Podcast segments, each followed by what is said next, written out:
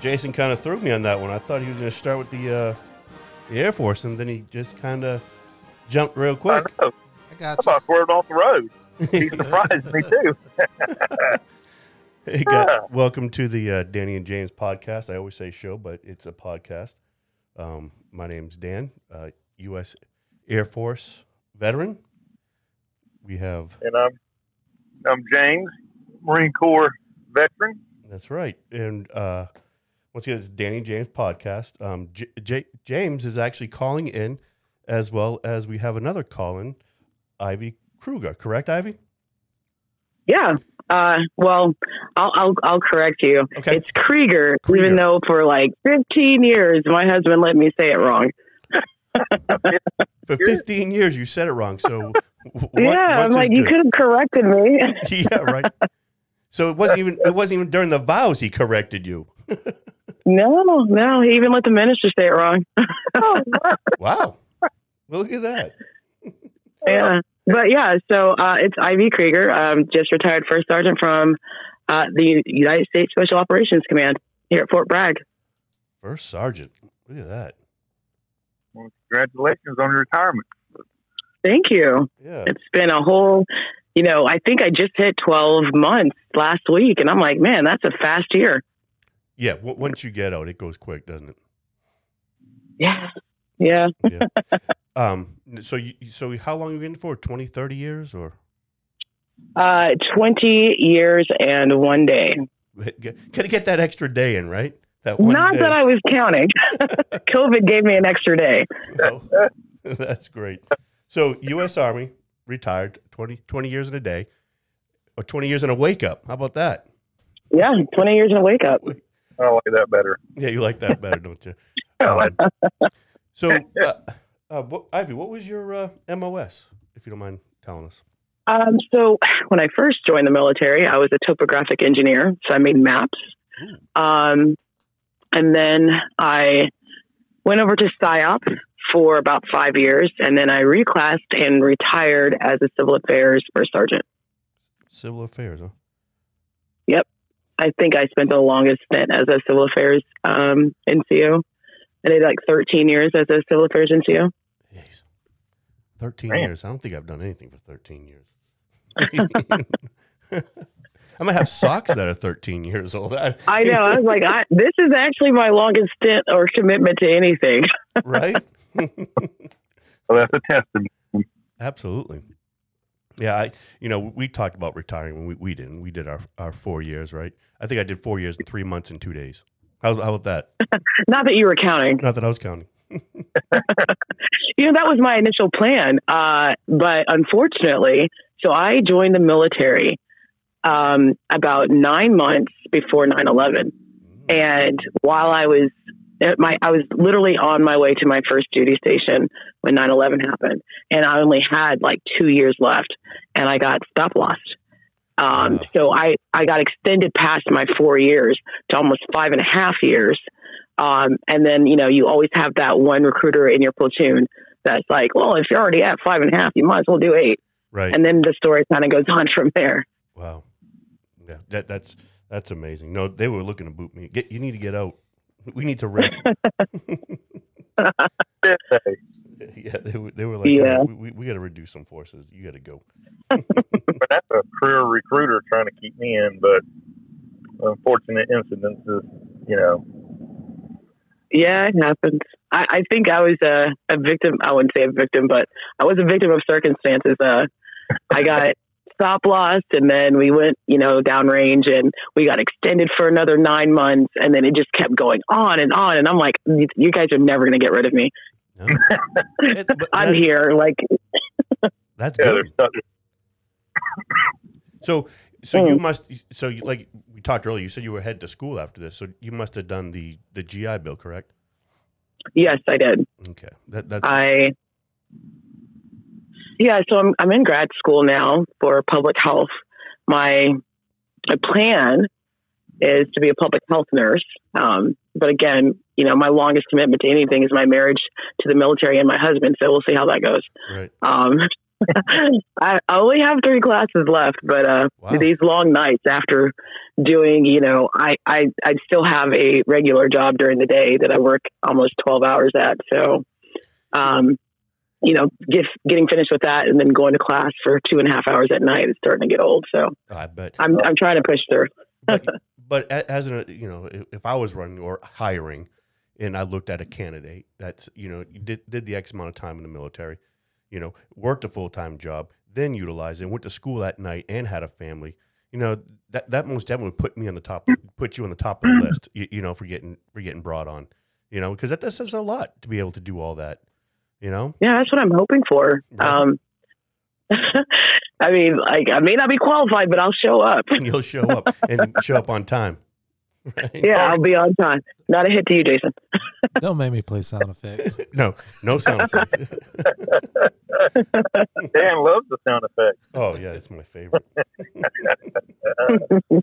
And that- now, did you go to school as well while you were in, or you just it was all? Yeah, this is actually my second um, graduate degree. Wow. Um, because you know when you're in the military, like it's free, and I always told my soldiers that I'm like, I promise you, if you tell me that you want to go to college while you're, if there's any white space on the calendar, it's yours. right. And I'm doing the same thing, you know. And as a first sergeant, you have absolutely no time. And I was just like, you know, I'll just chip away a couple classes at a time. Um, and so, like, I graduated like three or four years ago. Um, the first time, the second time, I guess. Um, and so, uh, but my thing was like, you think when you're in the military and you're like surrounded by what your job is all day, every day, that this is what you want to do when you get out. That is not necessarily true.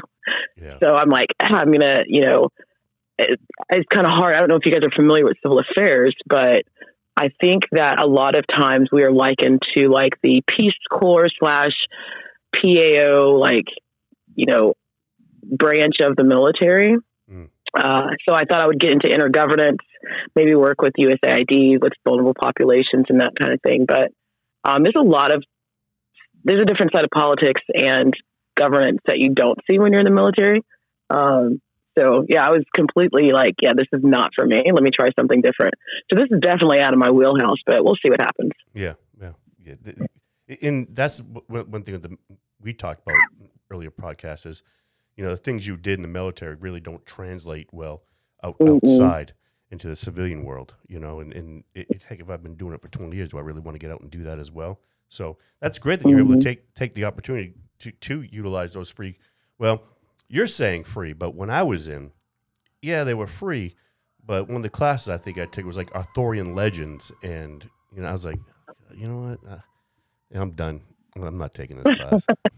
you know, so I had to pay back. Yeah. I had to pay back the, the money that. The, Oh, believe me, I've had to pay back a couple of Yeah. times because Yeah. uh, various deployments, and then I was just not interested. I think that uh, you have to have a certain type of discipline Right. um, once you start dual hatting like that. Um, for me, I thought I could, but the the the cycle of deployments and, and the things that we were doing back in Garrison, it was not it was not uh, conducive to me going to school full time at night. So. Yeah. I, I've definitely had to pay back some monies uh, for dropping out of classes. So. That's not fun, No, it's not. Especially when you're like a private right? Yeah, and you and- make like five bucks. yeah. you- You're pulling in 400 bucks every two weeks. Have you ever like uh you know rummaged through your old army or military stuff and seen your old pay stubs? I've never seen my old pay stub, but yes, I did rummage some through my other, older stuff. But I was able to look up online what my pay grade as an E three or an E four back in the nineties. I'm like, my God, how did I survive? I You know? know. I actually, you know, I my husband and I we just moved to our retirement home, and I say that lightly because he's not even in his mid thirties yet. But um, I looked and I was like, how in the world did I live off of four hundred and twelve dollars Yeah, a month? Yeah. That's absolutely crazy. But, you know, to be fair, they were paying for our lodging and our food and all Right. those things and our clothes. yes, But man, you know, I look at it now and I'm like, that wouldn't even cover like my mortgage. Like, what is going on? I won't even cover a cell phone bill. You know. Oh, absolutely not. Yeah. So do you, do you have um to go back to say to the beginning to boot camp, and we always ask if any if you have any funny stories from boot camp. Is something funny that happened to you or something that sticks out to you? Do you have anything like that for us? Well, Um, so I don't know. It's not funny. It's just it's just weird. Um, so I didn't have your traditional like basic training. Um, my first MOS only uh, had school twice a year, and it was in January, and uh, we would have graduated like January 10th or something like that, and the the class started like on the sixth. Um, and then you know you have to do all the onboarding and in processing and stuff like that. And then there was the inauguration. Uh, George Bush was getting inaugurated, so they were like, "Hey, we got to get you, guys out of there." So I actually did like the first two weeks of basic training with my my initial company, and then like I did three and a half, maybe four weeks with like every company that was going through a new phase. I would just start with them. So I had an accelerated basic training. I did not get to do all of the like you know you march across and the smoke comes up and they hand you your your dog tags and you get I didn't get any of that. They literally marched me for 26 miles, me and like three other people that were in this course. Um, we did the range week, we did the gas chamber, we did all this stuff in like, you know, two weeks, but we didn't come out with our original, uh, you know, battle buddies that we started with. Right. And we get back after, you know, just getting smoked for like a week straight. Our bags are packed in next to this van and they give us our tickets and they're like, uh, you'll have someone that will meet you at Dulles Airport uh, when you guys get out. Congratulations. And Wow. then that was it. That's it. And yeah. I was like, wow, okay, that's basic training. yeah. So nice. so instead of getting recycled, you you got fast forwarded. You know, that's great. Yeah, we got fast forward. Yeah. so that's my, I mean, I have like no basic training experience outside Yeah. of that. Um, That's good. so yeah. So how long were you? That that was the um, uh, topographical, right? The, uh, the, Yeah, the 12 Yankee course. Yeah. So that course is now at Fort Leonard Wood, I believe, in Missouri. Um, but when I went 20 years ago, it was in Washington, D.C. at the National Imagery Mapping College. Um, it's like right down the street from the Pentagon. So you can imagine the high profile. Like, I just didn't know how to act. I'm 19 years old, 20 years old. And like everybody up there is brass. Um, and, and we're like the only handful of privates that are just fresh out of basic training. Um, it was, yeah, it was, it was daunting. Um, but it was interesting and fun. I've always been a big fan of cartography. Um, I used to love this show called Where in the World is Carmen Sandiego? Yeah. Um, and I think honestly, uh, that was probably a little bit of my motivation uh, for joining the military. So it kind of worked out. I got to play with some maps and uh, I got to travel the world. So, Yeah. That's great. So so where did you go with that? um, to the desert. Oh, fun. Fun, fun. Because, you know, like right after I grad, I mean, literally, not even two months after I graduated, 9 11 happened. I mean, I was, it was so quick. Uh, you know, they told us to pack our stuff. We are, like, when you get to your initial um, duty station, this is not, um, you know, common for everybody, but, you know, they, they, they already pack you up. Like you have your A bag, your B bag, and your C bag.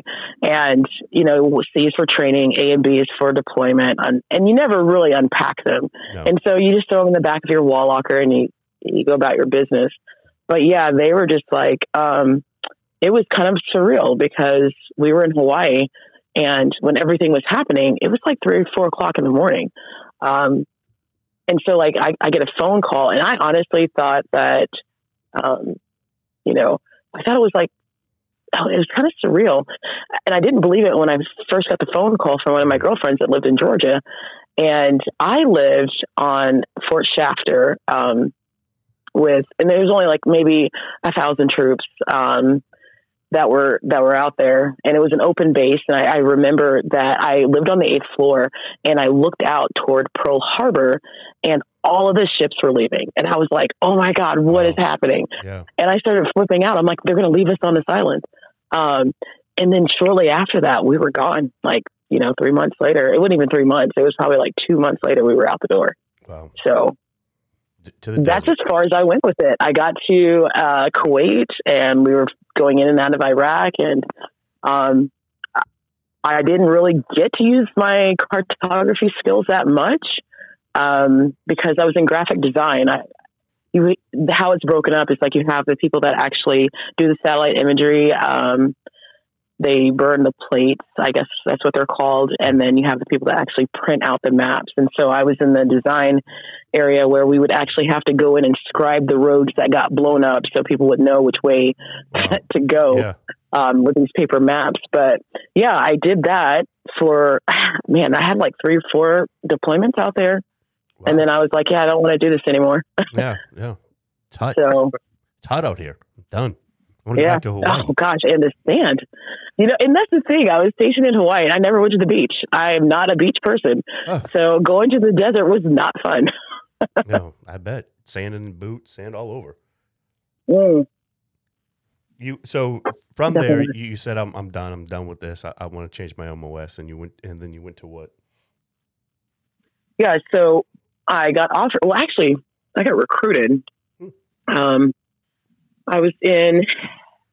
I think I just got back from my last deployment, and I got pinpoint orders to the PSYOP battalion, and I spent um, two more years there in the desert, and I got a phone call, and they were like, "Hey, um, they are looking for some females to join this a new it's not it wasn't a new branch but they were making themselves they were just one battalion and they were standing up a brigade and they were like hey we're looking for some female candidates. Think you'd be a good candidate for this. Um you know just civil affairs. And i was like oh i really don't know what that is. And they're like yeah we don't really know either. They just they usually augmentee you know special forces.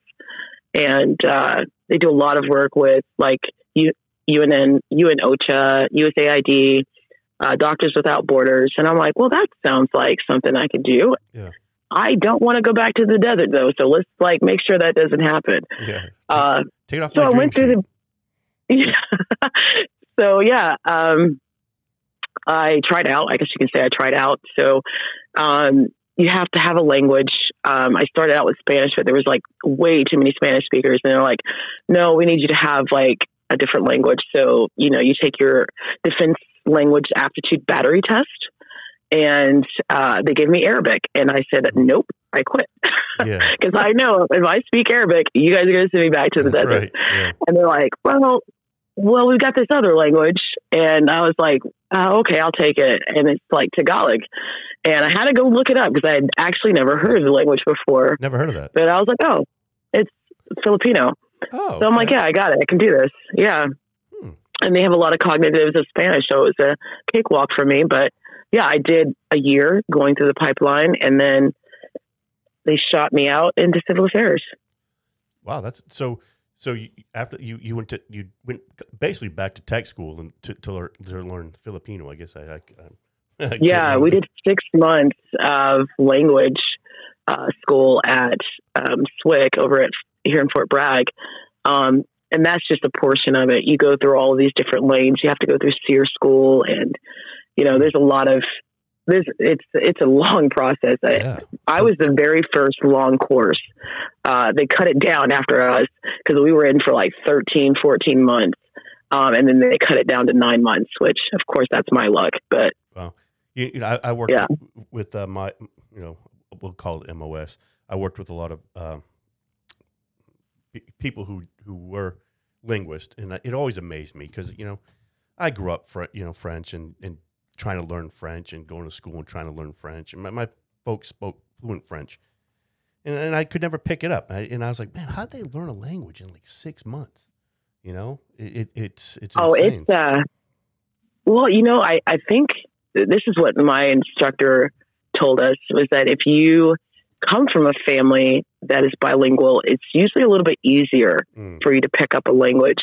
And for me, like, you know, um my father spoke French and Arabic and uh different like uh Swahili. So like I grew up hearing different languages. Um, and apparently when I was a kid, I spoke really great French. Oh, But of you? course, if you don't use it, you lose it, right? right? I couldn't even tell you. I know bonjour. Yeah, that's funny because I'm, Um, I'm trying to teach myself French with the uh, Duo app. Ten minutes a day, bam. Yeah, it's a it's a good app that um, that can help you. But so we only got um, one week of English and then they stopped speaking English and you just had to learn what she was saying. Um, and that's how we learned. And every time we used English, we would have to put a dollar in a jar and it got very expensive to be in that class. So, So like it- you kind of have to force yourself. So it's pretty much just throwing you in, in, into the fire there at that point. Yeah. Yeah, I get that. So you had to learn Filip, Filipino because I forget what the language is called. Um, Tagalog. Yeah. Tagalog. And then they stationed you in the Philippines or in the southeast. No, actually, that's not. Um, you, I thought that would happen, right? Yeah. Um, but no, I never actually have was stationed in the Philippines. Um, so Oh. I ended up going to back to Hawaii again. So I have literally probably spent more time in Hawaii than I have here at Fort Bragg That- and like shame. Fort Bragg is my home station. Um, so our major command for Pacific Command, the PACOM area, is in Hawaii. So like I got sent there first, and uh, you know it is what it is. Uh, Yeah. So SOF is um, very much a male dominated kind of environment. Uh, what we do have in the support um, uh, agencies, if you will, you know, in PSYOP and civil affairs, we do have females. PSYOP has more because they've been around a lot longer, but civil Right. affairs, when I came in in 2008, um, I was one of like 20, and there was 27, no, 2,300 civil affairs specialists between officers and NCOs, and there was just a handful of females, and I was the only NCO for like the entire time. Well, you know, that kind of wanted me to. It helps me lead to the next the next question about, you know, you know, you- you're our first uh, female um, veteran that we've had on, and it's always been males, and so we never had the opportunity to to see what it's like as a female to be in the military. You know, I could tell you all day long what it was like for me, but you, you know, I didn't have that type of. I, I'm assuming there was a lot of adversity for you um, being in the military as a female. I- I- Is that true? Yeah. Is can you talk on that? Um, yeah. So I was, like I said, I always try to explain like everyone's military experience is a little different, right? I did not even have like the conventional army experience. I, I kind of grew up in special operations, but um, I learned early on that you know when you're in like a male dominated like environment, um, you kind of have to pick sides. Um, and I know that's weird, but like um, you know, for instance, like you can't be, I say you can't be, it is what it is, right? Um, you can't be smarter, faster, stronger uh, than your male counterparts because then they kind of alienate you or you get tabbed as, you know, a certain type of person, right? That's off. Um, and then, you know, but if you if you play yourself down too much, then you become that incompetent female that nobody wants to work with. Like she doesn't know her job or she can't do this. So you got to like toe the line. There's a very fine Yeah. line that you have to walk, and you know that kind of goes on for. I won't say so much in the in the earlier ranks. When I was like an E two, E three, whatever, um, I'm coming out of running cross country for five, ten years, running track. Um, I was I'm super athletic, right? So Mm. I was not, if not the fastest, but I could compete with all my male peers. Right. Um, a lot of times that pushed them to do better.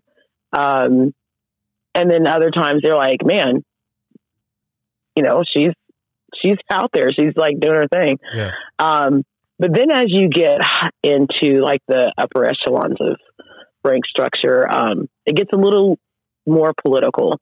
I would say, and this is just me speaking on my experience. I'm not generalizing for anybody else, but um, oftentimes there's like a competition that you don't know is there, and um, you think that you're a part of the team. You think you, you're you're trying to like stay with these guys and do all the things that they do, but you know it's almost like you're trying to get in on their territory, and they're like, you know, peeing on the wall. This is my spot, you know. It's, Yeah. and I, I will tell you, like my first experience in, in special operations, I was really intimidated. I came in, I will never forget, and this is actually how I met my husband. Um, but I came in, um, the we have like these team rooms. They're just basically offices where each team hangs out, and each team is consisting of like four to six people because you always the main body is four people, but you always have like two extra just in case. Um, but I, I remember walking in and uh, there's like a staircase in front of the door, and that's where all the team rooms were, and all the administrative offices were on the bottom, and they have this big conference room. And I was walking past it because I was looking for the orderly room Yeah. to like tell people that I was here and like find out what team I was on. And I remember walking in and hearing these guys talk, and they're like, "Did you hear that there's a female coming to our battalion? Oh, I don't want that. I don't want that be on my team." And I'm like, "Oh my gosh, what have I got myself into?" Like, it's so like after going through a year of just like suck, and finally getting to your unit, and that's the Yeah. first thing you hear. yeah. It it it dropped my soul. Like I I was shaking. I was so terrified because I'm like, they already hate me. Yeah, you, Um, you would think by the you know the, the 2000s that would we'd be over that. You know what I mean? Oh no. It's awful. Absolutely not. Uh, and you know, and I was the only female, so I was like, and I remember like, you know, walking in there, and the admin clerk was like, um, "Are you the new? Um, what did she call me? Oh yeah, she thought I was a new supply specialist," and I was like, "No," No. and she's like, "Well, who do you work for?" I'm like, "I don't work for anybody." She's like, "What's your job?" And I'm like, "I'm at 38," and she's like, "Really?" And I was like, "Yeah." And she's like, "Oh, we've never seen any females around here." And I was like, "Oh, okay." And It's she's like, "Good time." luck." and that was it. And I was like, "Oh, this what have I done?" Um, and and just but I'll be honest, like stress. it took, yeah, it took about it took it took one deployment, I think, um, and I think things turned around. So I will say that was my most harrowing experience. But I think that you know there, there's always a defining moment that changes their mind about Yeah. you for better or worse, right? So it sounds Um, like they have the right us- person. They, they, they put the right person in that job by by putting you there. You know, to change their mind. Yeah, I mean, I, I like to think so. I mean, we're all really good friends now. So, um, you know, 15 years into it. So, Good.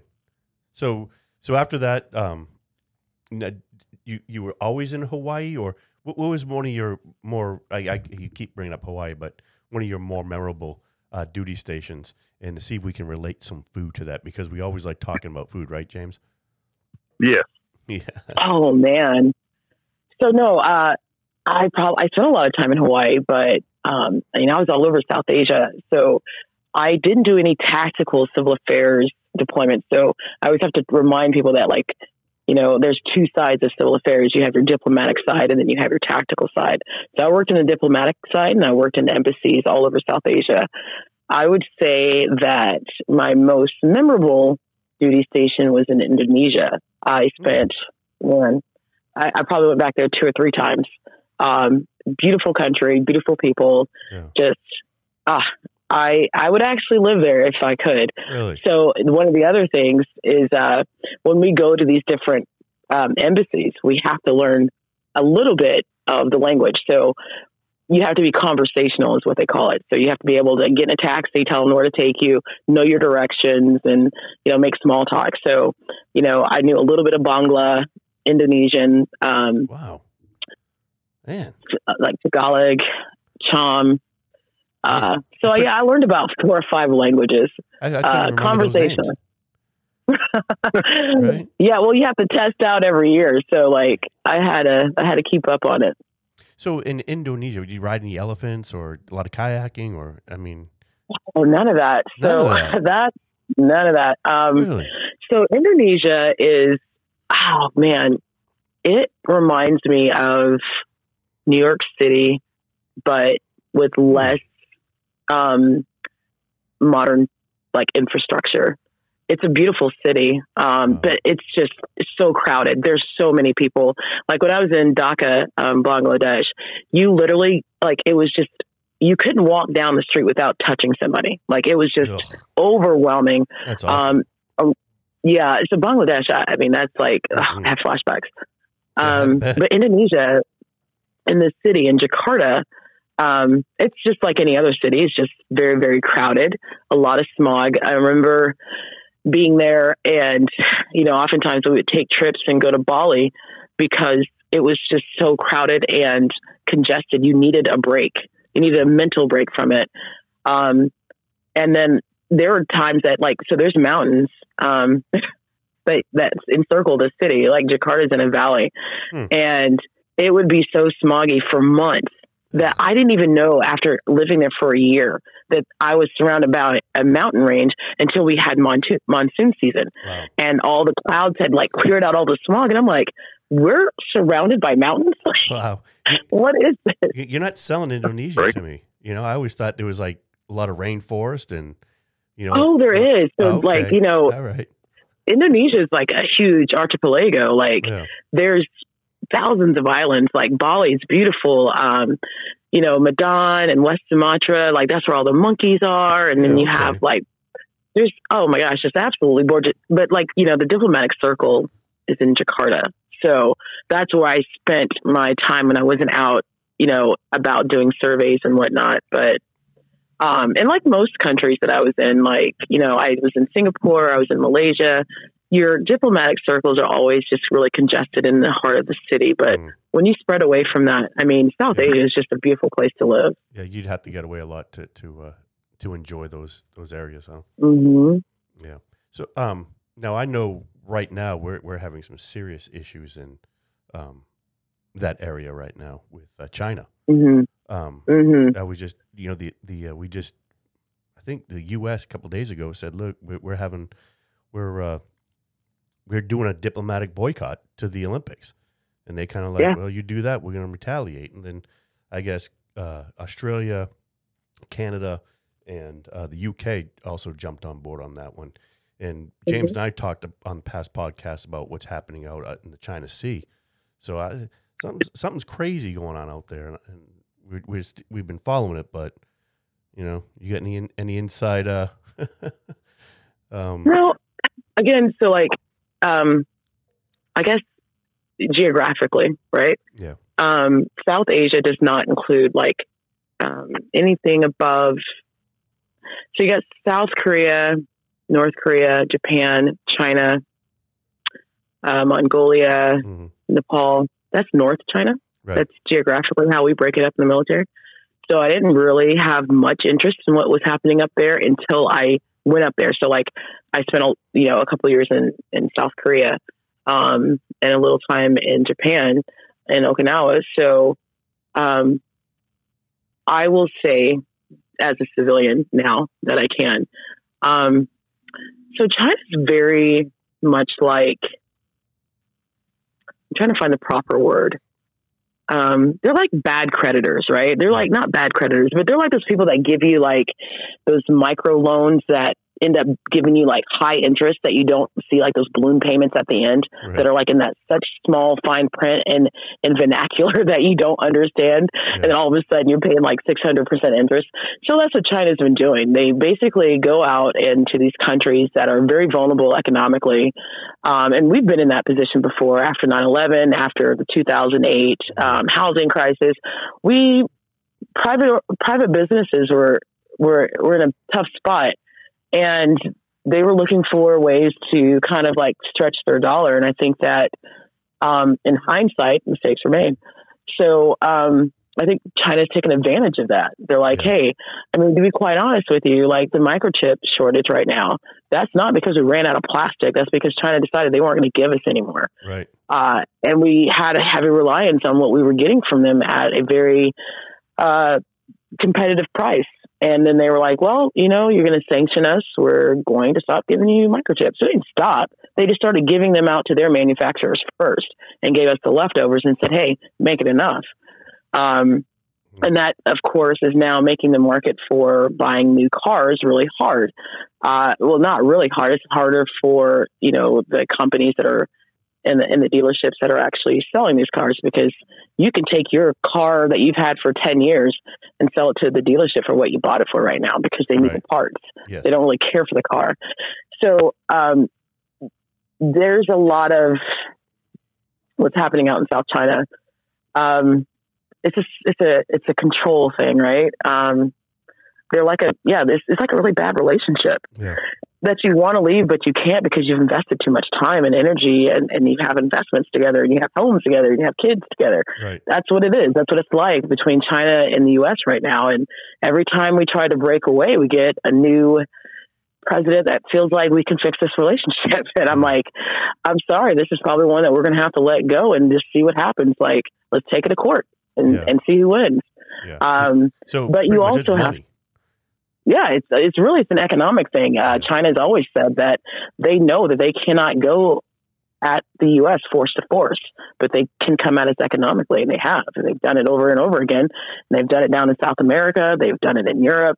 Right. They're, they're doing it in Africa right now. They're buying up land sight unseen, and they're bailing out these small countries and communities that cannot economically afford to take care of their people. So China's like, hey, let me build an embassy here. Let me build an air defense, you know, missile station here, and we will, you know, provide jobs, and we'll do this, and we'll do that. Not understanding, and I think they understand, but they just don't care in the Right. strategic sense that we care. You know, Yeah. Yeah. Money. I don't So, think uh, that they're jobs. doing it maliciously. Yeah. Yeah, So of course. So with us being America and having manufacturers over here, we can't just manufacture the chips for these automobiles. The Yeah, we actually are. They just started um, about 90 days ago. Um, I think there's a company up in Michigan um, that's starting to make the microchips, but you know, unfortunately, we don't. So this is a theory, right? Um, I'm not speaking from a place of like a subject matter expert. I read, I do my research, and I talk to people. Um, so they're trying to make these microchips, um, but it's like uh, you have a great chili recipe. You give me all the ingredients except for the one that makes it great, right? Right. right. So they don't have like these cars are manufactured overseas and brought here. Very few cars are made in the U.S. anymore. So a lot of these microchips that they need to make, they don't have the special sauce. So that's why they're buying the cars that we have here for top dollar, so they can steal that technology Yeah. and make these chips. Reverse and that's going to take a while. Yeah. Yeah, so they're expecting these chips to roll out in 23, maybe 24.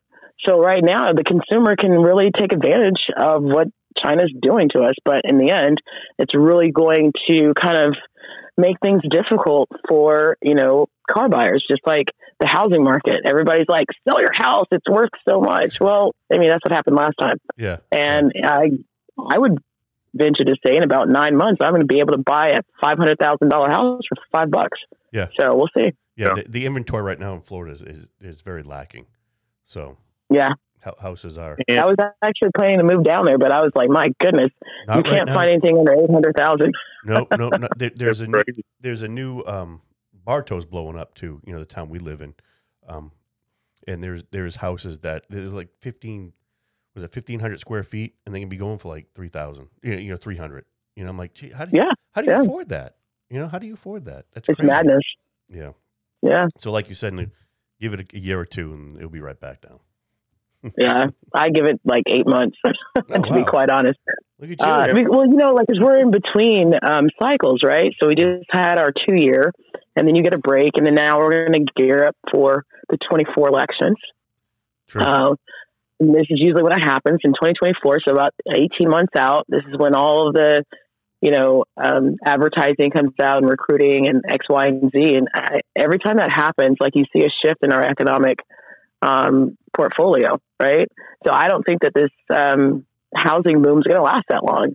I mean, we've had a really good run. You know, we flooded the, the economy with dollars that we just kind of pulled out of the air. Like Mm. none of the money, all of that stimulus money that we just gave everyone, um, where did it come from? You don't just like you literally can't pull money out of thin air. Somebody's No, got to pay for it at the end. yeah. right? Our taxes. Those, Uh, those trillion dollar bills are being passed. You know. Yeah, I mean, like I have nothing against like you know, and again, I, I'm not knocking any political whatever. I'm Sure. just saying like this is economics 101. You can't just print money No. and give it to people. And you can't say, "Hey, I'm going to pass." You know, I'm, I want the infrastructure to be fixed, right? Yes. Nobody wants to go on bumpy roads and you know have bridges fall over your head, and you know, like our train system is just like Right. I have lived in countries that are considered third world countries that have a better, you know, infrastructure than anything that rivals in in the U.S. You know, Mm. and so yes, we do need to update our infrastructure, but at what cost? Yeah. So like. Yeah, but I get know? that. I, I understand that. Yeah. You, you know, and and and, and I, I would like for that to happen. It's just you know, like you said, at what cost? You know. yeah, I think that you know you can't please everyone. Um, I did have an opportunity to go work at the White House, um, but unfortunate events happened earlier this year that prevented me from doing that. Wow. And uh, one of the, the questions I was asked was, you know, about some of our our policies, and I was just like, you know, I think that what happened with politics is like we, you know, we kind of like separated ourselves from our our big brother across the ocean, and we're like, we'll do this, and we'll do it the right way, and everybody's voice matters, and everybody's vote counts. Um, but you can't please everybody No. and you de- you definitely have to just take a stance. Like, hey, I know this is going to suck. And it's going to suck for people that don't want to be 100% on board. But if you're just 50% on board, we can make this happen, Mm. you know? Um, and I think that right there is like a, a military mentality. Like, we have to embrace the suck Embrace the suck. Yeah. for the better, yeah, for the betterment of everybody, you know? So, I, I, you know, there's there's, there's two terms that, that I've always pulled out of the military is embrace the suck, and then the other one is lead, follow, get out of the way. You know what I mean? I- I- I, Exactly. of, I kind of live by both those. Um, so when- when, you say embrace the suck, I love it. Just brought flashbacks. yeah, I mean, it is what it is. And I- I guess I'm not quite indoctrinated back into civilian society yet. So a lot of my, and I have a government job now, and I still I spend all my time with green shooters. Mm. So I haven't quite divorced myself from being in the military. But it's tough. I mean, there's a lot of values that I still stand by. I mean, Yeah. It, it it is what it is. yeah it, it it's a tough thing to break, huh, James? Yes, yes, it is. yeah. I'll have to agree with you. Yeah. So, and, and I know this is probably the most political we ever got on on our podcast. You know. It is. so, so yeah, I, I- try to stay away from these topics because Right? I'm like, I am, I, I'm a military baby. You know what I mean? I I asked joined the about military when I was 19 years old. You know, so I, I'm like, ah. I, I asked you what your favorite food was in Indonesia. And next thing you know, we're talking about card chips and whatnot. So Yeah. let's, let's kind of get back to that food, food I will thing. say uh, nasi goreng, right? So nasi goreng is literally translated as fried rice. It's amazing. Hmm. It's amazing. from from Indonesia. Yeah, I mean they just make it different, you know. Um, so I will tell you, like a lot of the foods that I've experienced in South Asia, like I've never like eaten monkey brain or Mhm. Like we see chickens. I will never forget one time our um, interpreter took us out to his village, and he's like, you know, um, my cousin is a police chief, and he wants you to meet his baby. So I always throw this disclaimer out there. So um, for me, it's different. Um, being a female, um, so Indonesia is a Muslim country. Like it's ninety nine percent Muslim, like one percent Christian. Hmm. So like females, unless you're in Jakarta proper, like outside of Jakarta, it's a little bit different. It's not like you what you would see in the Middle East, but in Western Sumatra in those areas, it very much is. But like eh, for the most part, it's not as strict. So he takes us to his uh, cousin's house, and we're all kind of sitting around. And I am used to seeing open kitchens, so basically it's at the back of the house. And it's like got a cook stove or like a cauldron or whatever, and like a little area where they clean their meat and stuff. Mhm. And there's farm animals everywhere. There's like goats and chickens running through the house. And I'm like holding Mm. on to this baby, like, oh, this is great. And so everybody, like, no one ever sees um, white people in these villages or black people. Right. So, like, me and my team leader, he's from like Kentucky. Here I am from Oklahoma. And they're just like ecstatic. And they're like, oh my gosh. And they're like putting the baby in his face and telling him to bless it, bless their baby. And I mean, like, we're having a great time. Yeah. So they're like, "Oh, can you stay to eat?" And I was like, "Oh gosh." So I'll tell you a secret.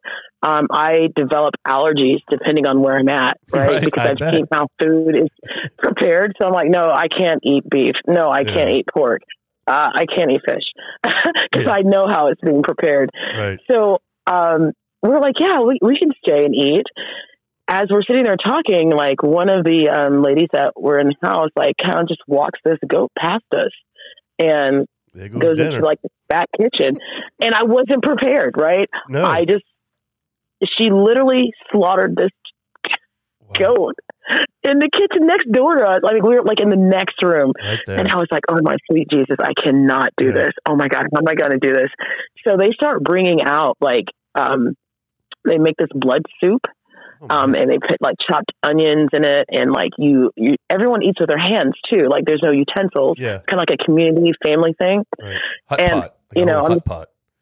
and I'm like, oh my goodness. So like I am looking at my team leader like I cannot do this. So I used to um carry like these napkins around and I would wipe my mouth and spit my food in it and tuck it in my in my, my cargo pants pocket. Wow. And that's how I would get away with it. So now But, I um, understand why it was the rice. I like the rice. Yeah. yeah. oh, I love rice. Yeah, rice is the Uh, best. yeah. the best thing you'll eat there. But yeah, I got the um it's called um bintang anise, right? Mm. So if you could even guess what that means, but No. it means star anus. Bintang means star, anise is so you can imagine what part of the goat I got. Yeah. oh and it was God. apparently like the best part. And I was just like, Wow. there's no way I've No, eaten the ass end of a goat. There's I'm no way. I'm not doing it. bung. I'm good with bung. He's a pro. Hilarious. Wow. I just stick with the rice. Hey, hey, Yeah. uh, hey, James, you you gonna cook some bung on the on the uh, on the uh, green egg this weekend?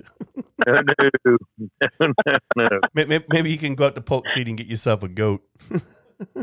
Yeah, I was like, there's no way. My team leader looked at me and he was just like, his whole face turned green. And I'm like, I Yeah. can't. I can't. I absolutely cannot. I can't. I mean, it's staring at you, and I and the and the animal, like the carcass, is like in the next room. Oh, I couldn't do it. yeah, no. That's hey, that the whole just experience by itself. Yeah, you ain't kidding. That thing just walked by me. I could have pet it. Now you want me to eat its ass? No, I'm good. Well, they say, Dan, well, they say farm to table. Farm to table. Jesus. bro. Yeah. That was like that was like someone's pet two minutes ago. oh my gosh. Oh man. I mean, we've had several incidences like that. Like we'd be outside and there's like chickens, and I'm like, now. I mean, like I grew up on a farm, so it wasn't like you know I'm not Yeah. afraid of chickens or whatever. But like when they ask us if we want lunch, and they're like, "Which one do you want?" I'm like, "I was, I just named her. Like, what are you talking about? This is Betty. Yeah, no. I Can- can't eat her." Can we go to Publix and get some GreenWise wings real quick? No, they're like, "Yeah, you got to catch your food. Go at it." Oh, Oh, my goodness, it was great. look, look, I'll eat the rice. Right. You know, I ate a lot of rice. I mean, like I Mhm. came back and my husband's like, "Dude, you eat an incredible amount of rice." I'm like, "It was my diet for like three years." oh my goodness. now, so, so you probably, you know, sitting there and go, man, I wish I was back in Hawaii eating that. Uh, was it mochi? What's Yeah. the, the ice cream with the the mo- Oh yeah, the mochi. Yeah. mochi? Oh my god, that stuff's delicious. What oh, about, it's so good. isn't spam a big staple out there? Yeah. Um. So, I I like you know I, I I will say I spent a lot of time in Hawaii, and I don't know if you've ever been there, but if you go to like McDonald's or something, right? And it does not matter in whatever country I've been in. I have been in Europe. I have been in Asia, South America. If you order a number one, it has to be a Big Mac. That, Right. Like literally, that's Right. all it can be. Like you can't go wrong. And the first time I go to Hawaii and I order a number one, I don't even check my bag because I know what it is. Right. I get home and it's like a spam, it's spam, seaweed, and rice. And I'm like, what is this? Two, two scoops of I rice. didn't even know what spam was. I was like, what? oh, jeez, man, the worst. You know how you just like, you can picture what's in your bag and you're so Yeah. ready to eat it. And then you open it and you see that and you're just like, what the hell is this? Yeah, you you you can smell the McDonald's burgers and fries, right? And you Ah, yeah. It's get- like in the air around it, but it's Yeah. not that. no, you're getting two scoops of rice and spam with seaweed. It's spam with a little bit of seaweed. I was like, oh, the sorcery, the Right? sorcery. Jeez, how do they throw me like that? Mm-hmm. Get you every time. Yeah. Well, Avi, I know we got another podcast coming in, and uh, um, we appreciate you sharing your stories and and you know, Yeah, it was a good time, guys. yeah, absolutely. And and I know we talked yesterday real quick, and and maybe we'll have to save this for another time. But you, not so much the beer drinker, but the bourbon drinker, right? Yeah, I'm actually drinking uh, E.H. Taylor Small Batch right now. Oh, wonderful! I, I just bought some in South Carolina that I can't wait to go back. It's a it, it was a distillery there, and it was a habanero mango, and oh, Ooh, oh my god, it, dangerous! It was dangerous. I, I was like, I can only have one of these, or I'm gonna have to Uber out of here. But we we we do appreciate your time, uh, James. You got any more questions? No, no, not at this time. I know that we have to go, but we'll have to definitely have her back on if she's available. Absolutely, absolutely. Um, yeah, it was a good time. I enjoyed talking to you guys, and I really appreciate uh, you calling me. Um, I haven't had an opportunity to actually talk to anybody about my military experiences since I retired, Yeah. so it's really fun. and and that's what we tried to do because you know the whole buddy check and and make sure you're okay and you know some people do have issues and and we make sure they're fine and some people they just want to talk with somebody and just share their experience and you know help out and, and we do appreciate you and, and I'll have to thank my sister Megan for this one because she introduced us correct I know she's such a gem. I love her so much. She's a great woman. she's actually in Florida right now with her daughter they're doing Oh. a cheerleader a cheerleader Cheerleading, yeah, Yes. yeah, I saw that. Yep. So she's down here. I'll be able to see her. Maybe and Leo, Leo is it come it will is down in Florida, so we might have to get him to come in real quick to do some little uh snippets or cuts for us, right? Because everybody loves Yes, Leo. Good time with Leo. yeah. but but Ivy, I do appreciate it. Um, we appreciate your time. We'll we'll put a cut cut on uh, Facebook, and people will be able to.